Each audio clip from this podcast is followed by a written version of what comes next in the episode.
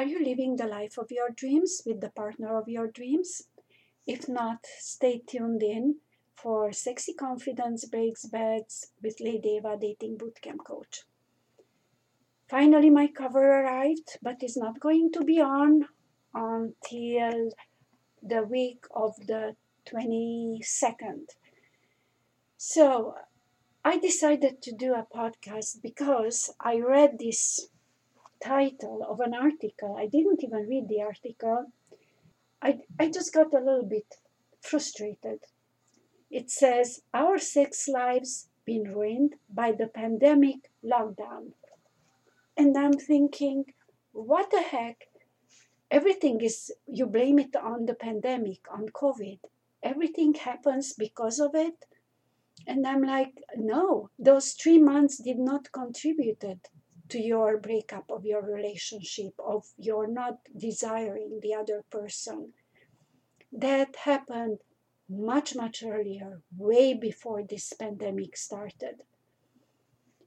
All this BS of finding excuses why things are not working. Did you communicate it before? Were you spending time together before? Were you intimate and finding out ways to revive that tension, that sexual tension, and the desire towards each other? I don't think so. Because if it would have been there, this would not be a title of, um, I don't know, of an article. Last week on Thursday, I went to see a hairdresser finally. And she was happy and smiling. So I'm I'm looking at her. I said, You must be very happy to be back and working. And she says, No, I so much loved being home with my boyfriend. I said, Okay, how long have you been together? says four years, and it seems like they're going to get married. He is younger than her, quite a few years younger. And what have you done during this lockdown? Says, oh, it was great. I was, um, we were having breakfast in the morning together. We were watching TV and movies. We were going for a walk. We played lots of games. And we were sitting down and talking a lot. We were figuring out how to make things better. And I was like, that's so great to hear somebody who wants things to work out, but not as, as an ideal, but as a reality. I ask her if she has kids, and she says, No, I don't want kids. I just want to be with my partner. And they have this amazing relationship, but I have to tell you, but I think that she's wearing the pants in that relationship. But he's not a pushover at all. She was telling me some stories, so I got it that they are on the same place.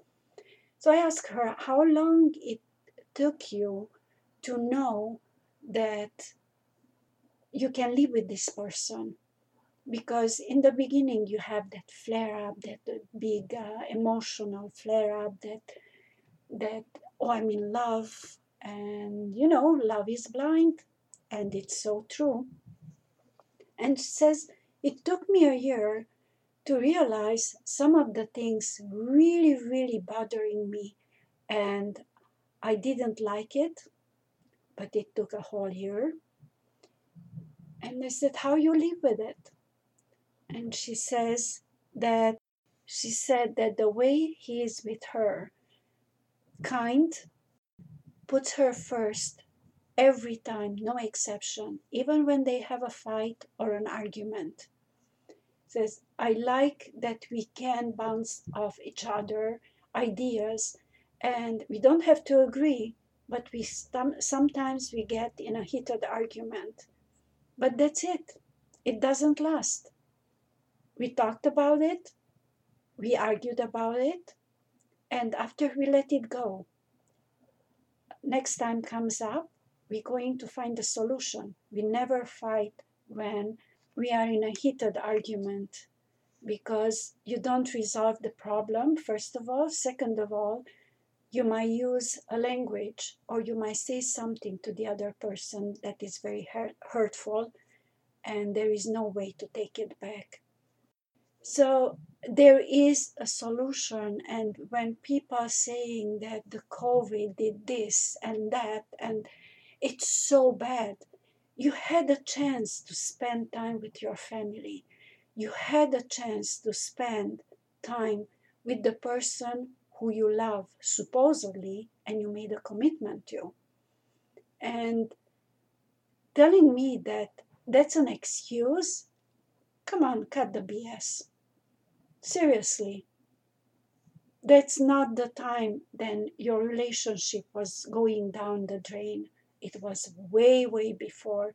And if you are true to yourself, you're going to take the time, you're going to think about it, you're going to be able to pinpoint the exact time when you started withdrawing from that relationship, when you started getting away from your partner, when you started really not liking your partner.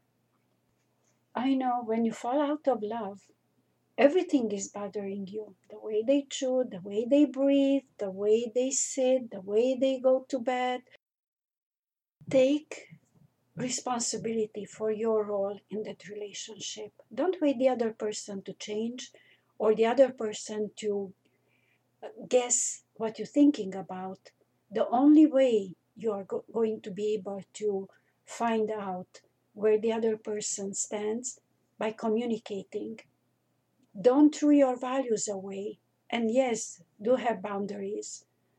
She was telling me also that he likes to cook but doesn't like to clean. So I said, in a way, it's okay because usually the chef cooks and the sous chef cleans up.